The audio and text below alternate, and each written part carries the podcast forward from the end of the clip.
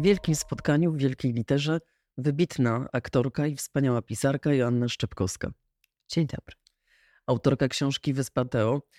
To jest 5 opowiadań, które jakieś pewnie wszyscy łączą takim wspólnym mianownikiem pod tytułem Przeplatanie losów natury i człowieka, chociaż właśnie teraz jak to mówię, to się zastanawiam, dlaczego ja wydzielam człowieka z tej natury. Właśnie. Że już jest jakaś opozycja, prawda? Powiedziałam coś, co jest chyba kwintesencją. Natura i człowiek, ale rzeczywiście, bo tak się stało, troszeczkę jesteśmy przeciwnikami natury, więc jest taka walka. Tu natura, a tu człowiek. No dokładnie, to jest chyba właściwie to zdanie, które powinno rozpocząć i zakończyć tę rozmowę, chociaż naprawdę nie przygotowywałam tego. Ale myślałam sobie, kiedy pani zawsze była pani tak wrażliwa na naturę, na to, co nas otacza? Myślę, że tak. Ja jestem właściwie, moim żywiołem są parki, pola, czyli odwrotność teatru tak naprawdę. Teatr to jest takie czarne, zamknięte pudełko, a ja właściwie tak naprawdę jestem od przestrzeni dużych, od powietrza i jestem obserwatorką ptaków. A bardzo interesują mnie gołębie, wyrony, także nie muszę daleko jechać. Ja rzeczywiście jestem od zawsze lubię obserwować ptaki, obserwować to, co rośnie. No z tego, co pamiętam jeszcze z jednej z pani książek, czyli Kto ty jesteś, że tam pani też mówi o tym, że pani trochę takim życiowym obserwatorem też często jest, takim trochę stojącym z boku i przyglądającym się ludziom, trochę takim outsiderem. I pomyślałam sobie, że czytając tę książkę, że może to jest tak, że takie osoby właśnie bardziej czują, są bardziej wrażliwe na przyrodę, która nas otacza, ale może...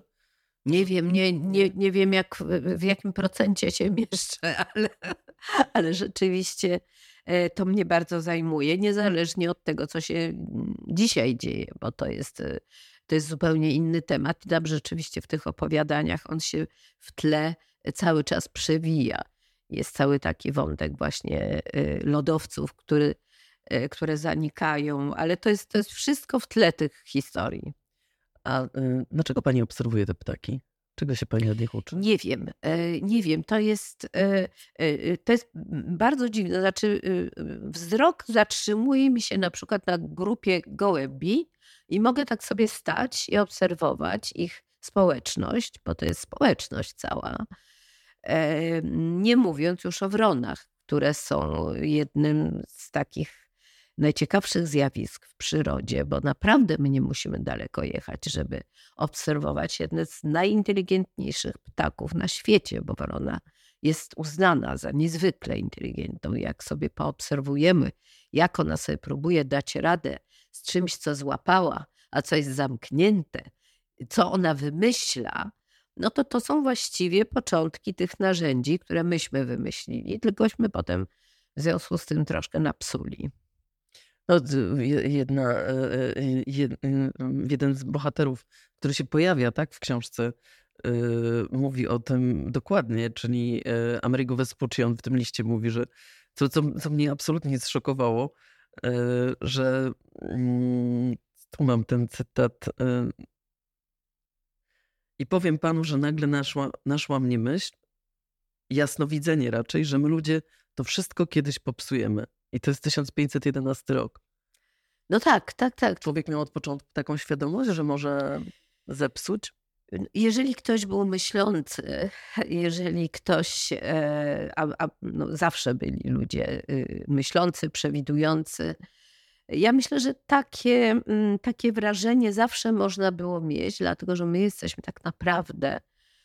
Wszystko jest po coś w naturze, prawda? Więc teraz jakby się dobrze zastanowić, po co jest człowiek, to jednak człowiek jest po to, żeby zmieniać. Bo tak naprawdę tylko my zmieniamy. Zwierzęta żyją sobie tak, jak od wieków każe im instynkt, po to, żeby przetrwać. A tylko my zmieniamy. Tylko teraz jest pytanie, po co i w jakim kierunku te zmiany idą. Ale ze zmianami też łączy się oczywiście ciekawość, a przez ciekawość, bo tutaj to dotyczy wielorybów akurat, trzeba takiego wieloryba złapać, żeby się o nim czegoś dowiedzieć. A siłą rzeczy się go oczywiście zabija. Więc myślę, że zawsze ludziom towarzyszyła taka wątpliwość, myślącym ludziom, czy to idzie aby w dobrym kierunku, to czym, do czego jesteśmy stworzeni, czyli te zmiany, tylko czy my nie zmienimy wszystkiego.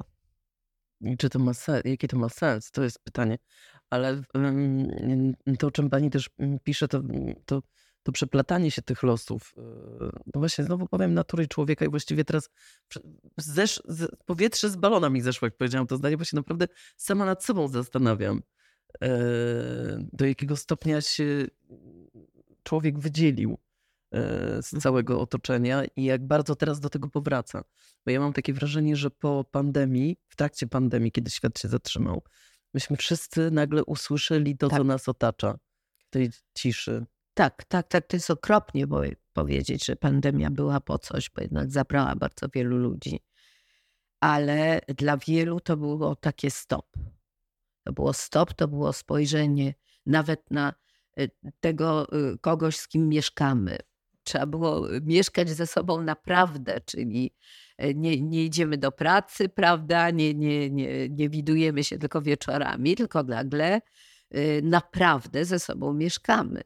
I wiele takich rzeczy, które przez to zatrzymanie doznaliśmy, zupełnie nowych. No tak, myślę, że to też przewartościowało, bo też to, że ludzie się przestawili na pracę w domu i zaczęli się zastanawiać, czy jest sens jeździć codziennie w tej z powrotem, że jakiś tam taki mój ślad węglowy. I ja sobie myślałam też o tych samolotach, które przestały latać. Czy to będzie miało jakiś wpływ na to, że się, nie wiem, odrodzą jakieś gatunki ptaków właśnie, czy przyroda w związku z tym odetchnie? Zawsze jak już wchodzimy na takie tematy bardzo ważne, czyli ciszy jako takiego zjawiska, które jest potrzebne w ekologii. Ja pamiętam swoje przerażenie, kiedy pojechałam w Bieszczady i nagle usłyszałam takie muzykę na jeziora i pomyślałam sobie, że to musi zachwiewać ekologia. Nawet wypisywałam jakieś listy do władz tych różnych miejsc w Bieszczadach, żeby się nad tym zastanowić, bo ja nie wiem dlaczego, jeżeli jadę w Bieszczady, to naprawdę nie po to, żeby posłuchać muzyki, która mnie ma, nie wiem, do czegoś pobudzać, tylko po to, żeby właśnie, a już nie mówię o ptakach czy zwierzętach, na które musi taka muzyka wpływać. Także jeżeli możemy coś zrobić z muzyką w Bieszczadach, to jest też po to ta rozmowa. Znaczy ja myślę, że są już słuchawki i naprawdę można sobie, jak chce się bardzo posłuchać tej muzyki, to można posłuchać z odpowiednią głośnością. Ja myślę, że gdzieś jest taki... Ja myślałam właśnie, że optymistycznie, że między innymi właśnie dzięki tej pandemii ludzie się jakoś obudzą i widzę, że jest duży taki krok ku temu, żeby te zmiany takie proekologiczne w naszych umysłach tak naprawdę zachodziły. Ale też jedna rzecz mnie zastanawia, że jest dużo młodych ludzi, którzy nie zwracają na to uwagi. Nie wiem, czy pani to zwróciła na to. Bardzo dużo, to jest mało powiedziane. Dlaczego? Przecież to jest ich świat. I to ja dbam o to, żebyście wy mogli tutaj dzieci wychowywać. Tak, ale oni się już urodzili w świecie elektronicznym. To trzeba pamiętać, że oni nie znają innego świata. Oni znają świat, który daje właśnie takie, a nie inne bodźce. A jestem absolutnie przekonana, że przyjdzie pokolenie, i to już bardzo niedługo, które będzie instynktownie wracało do innego życia, bo inaczej nie odnowimy tej ziemi. Nie odnowimy, a każde pokolenie ma jakiś swój instynkt, ma jakieś swoje wyzwania, swoje bunty. I mam takie poczucie, oczywiście mogę się mylić, że przyjdzie takie pokolenie, które się zbuntuje właśnie przeciwko tej elektronice, przeciwko tej dominacji bodźców sztucznych. No będzie to walka też ze sztuczną inteligencją, która już za jakiś czas, ja już to bardzo odczuwam, ja jestem po prostu podsłuchiwana przez jakieś przedziwne siły, naprawdę coś, nie wiem, coś myślę, coś komuś powiem w rozmowie telefonicznej, zaraz mi się pojawia reklama tego czegoś, przecież nie w telefonie, tylko właśnie w laptopie, skąd on o tym wie. Więc, ale ja myślę, że już przyjdzie takie pokolenie, które odczuje to jako taką siłę agresywną i możliwe, że na drzewo wrócą po prostu. Ale to może być tak, że człowiek dominował nad naturą, a nad człowieka teraz dominuje sztuczna inteligencja i będziemy dokładnie w tej samej... To jest absolutnie pewne. W tej samej sytuacji. Tak. Bo my nie jesteśmy, jako ludzie, nie jesteśmy współpartnerami. My jesteśmy raczej właśnie tymi dominującymi. Nie potrafimy, znaczy uczymy się tego, ale... A z drugiej strony ekolodzy mówią, że powinniśmy się zachowywać jak goście. Na tej planecie. Tak mówią, tylko nie wszyscy słuchają ekologów. To jest... A czego pani zaczęła mówić o tych wronach, że one są takie inteligentne? A co pani takiego najbardziej, nie wiem, inteligentnego, jakieś takie zachowanie, które pani się udało zaobserwować, które zrobiło na pani wrażenie? Wrona, o niej mówimy, tak. To tak, złapała coś takiego ze śmietnika oczywiście, bo one bardzo się interesują śmietnikami, bo tam jest dużo skarbów. Coś, co było zamknięte. I teraz w związku z tym próbowała bardzo różnych rzeczy, czyli łapą, dziobem, rezygnowała, leciała na drzewo, wracała. Znowu to rozdzierała. W końcu jak się do tego dostała, naprawdę używając wszystkiego tego, co ma, to się okazało bardzo twarde, to coś. W związku z tym wskoczyła do kałuży i zrobiła sobie z tego coś miękkiego. taką papkę. Ugotowała to w jakimś sensie, przetworzyła. Ja mówię ona, bo to się bardzo często powtarza, ale naprawdę uwielbiam to obserwować, jak one coś znajdują, jak sobie próbują z tym poradzić. I nagle coś takiego, że mam taki patent, że po prostu tu jest woda, więc to rozmięknie i będzie prościej. Gotuje. Ale mówi pani, ona może nie bez powodu, bo też w książce, kiedy opisuje pani pszczoły, to też to jest ta dominacja jednak żeńskiego rodzaju. No tak, to jest z kolei imperium żeńskie, zdecydowanie. Tutaj akurat pszczoły, osy odgrywają ogromną rolę w tym jednym opowiadaniu. Cywilizacja kobiet, wynotowałam sobie. No bo tak jest. No, rzeczywiście tam mężczyźni są tylko do zapłodnienia i właściwie kończą życie na tym.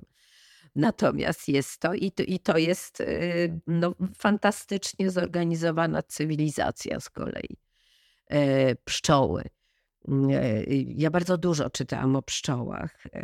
One mają niezwykle rozwinięty język. One mówią, ale mówią skrzydłami i kółkami, czyli na przykład jeżeli pszczoła macha tymi skrzydłami, nie wiem, tam kilkaset na minutę, to oznacza, a jeszcze kręci się powiedzmy w lewo, to oznacza, że tyle i tyle kilometrów stąd jest żółty kwiat.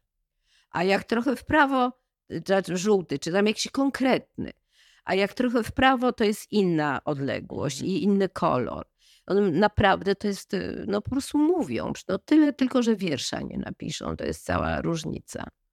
A jak się przenosi ten świat natury do pani gry, do aktorstwa? Bo powiedziała pani o tym, że teatr to pudełko, a panią ciągnie właśnie w to otwarte przestrzenie, to takie zderzenie dwóch światów. To zdecydowanie. Czy jak się przenosi do aktorstwa? No, nigdy nie grałam pszczoły. Ani nigdy. Chociaż tak mi właśnie prorokował mój ojciec, który był przerażony tym, że ja chcę być aktorką.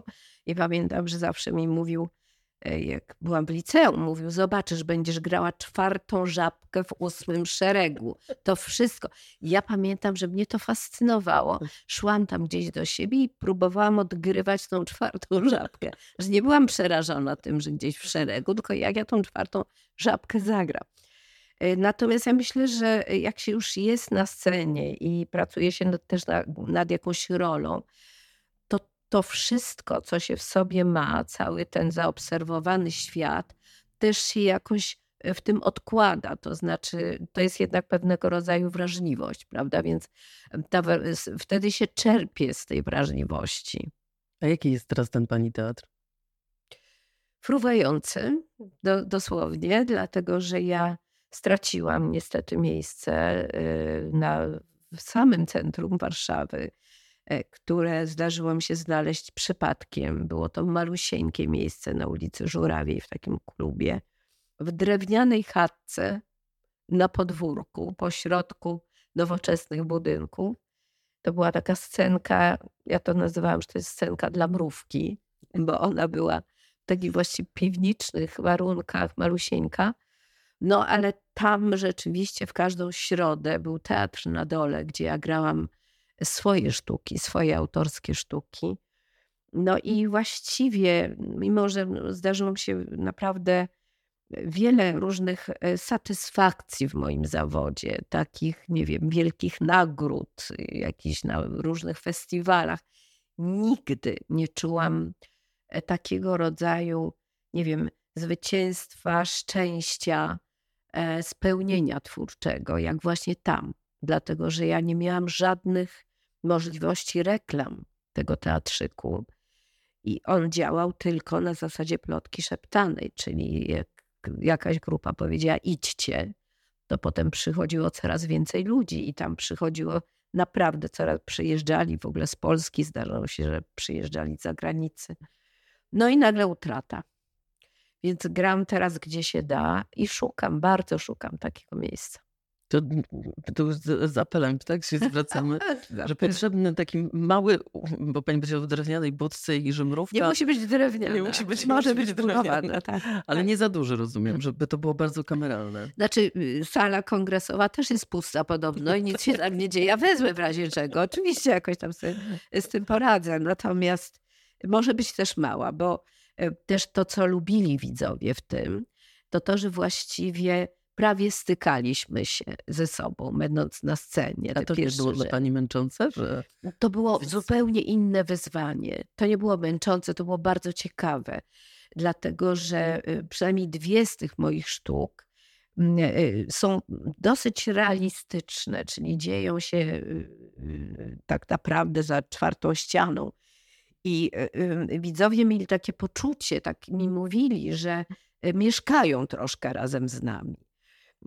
Więc to była wartość tego. No wartość też była taka, że ja potem sobie z widzami rozmawiałam, bo to było na dole, a na górze była taka kawiarnia. Właśnie to było cudowne. Także potem sobie mogliśmy gadać. Ja też sama cięłam bilety. Wszystko robiłam tam, dekoracje, bilety też naprawdę sama robiłam. Ale to coś takiego, co się robi na początku, czy nie? Tak. No tak, a ja widocznie tak mam, że... Bo zaczęłam rzeczywiście z bardzo wysoko, bo zaczęłam od takiego, nie wiem, spektakularnego bardzo debiutu u profesora Badiniego w spektaklu Trzy Siostry telewizyjnym, czyli cała Polska to oglądała wtedy. No i tak jakoś mnie życie, nie wiem, to tak widocznie musiało być, że... Zaczęłam od takiego wielkiego halo, potem te wszystkie teatry z żyrandolami różnymi wielkimi kryształowymi i zaniosło mnie do malutkiej piwnicy. I pani tę piwnicę lubi? Tak, najbardziej ze wszystkiego. Tak, to znaczy, ale też polega to gdzieś na tym, że naprawdę niezwykła satysfakcja jest, jeśli przychodzą ludzie, tylko dlatego, że ktoś im powiedział, a nie dlatego, że się używa tych wszystkich wszechobecnych chwytów socjotechnicznych, których ja naprawdę nie znoszę, dlatego że w tej chwili wszystko jest genialne, prawda? To jest takie słowo, garnek jest genialny, wszystko. Jeżeli się ma te wszystkie sposoby, gdzieś tam te narzędzia, to naprawdę można wmówić ludziom w tej chwili wszystko. Że coś jest rewelacyjne, potem na to patrzę, że sobie nic nie rozumiem, nie wiem, nie podoba mi się, ale może ze mną coś jest nie tak. Więc ja tego nie lubię używać, nie, jestem temu przeciwna. Dlatego to było właśnie bez tych podpórek. To było świetne. Dużo ludzi jest świetne, proszę, jest. Ja nie mogę tak, mówić w czasie przeszłym. Ale dużo ludzi przychodziło, w sensie tam mogło się pomieścić? Nie, bardzo mało. Tam 50, już 60 jak się mieściło, to już było naprawdę ścisk. Pamiętam, jak zrobiłam taką właśnie prapremierę swojej sztuki, tam Sokrates, to jest w pracowni rzeźbiarki, która ma wyrzeźbić posąg Sokratesa, czego bardzo nie chcę, bo jest bardzo współczesną. No i tam przychodzi człowiek podobny do Sokratesa niezwykle, do niej nagle. No to ja przychodziłam z zewnątrz, tak jakby do tej pracowni, od strony widowni. I na tej prapremierze, mimo że nikogo nie zapraszałam, ja nie mogłam się dostać do sceny, bo było tyle ludzi. Także, to są wspaniałe momenty, najlepsze. I to jest to, co jest najważniejsze dla pani w graniu? Absolutnie tak. Nie, w graniu. Znaczy w samym graniu najważniejsze jest jednak postać. Ja należę do tych aktorów, aktorek, które lubią grać innych ludzi niż ja. Mhm. Staram się nie wnosić na scenę siebie. Zupełnie nie, tylko zupełnie inną osobę.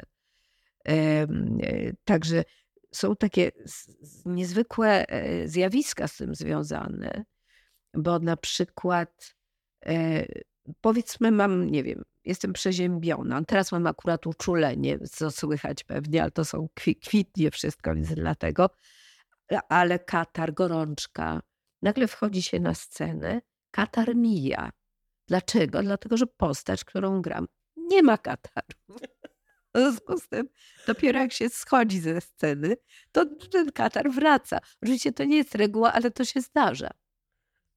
A może, znaczy to jest takie, można nie lubić tej postaci bardzo, a jednak ją świetnie grać, tak? No tak. Nie.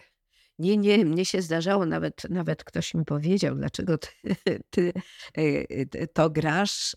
Grałam taką rolę, która właściwie w legendzie jest taką dobrą postacią, a ja starałam się znaleźć jak najtrudniejsze cechy jej charakteru i spojrzeć na nią właśnie od takiej strony.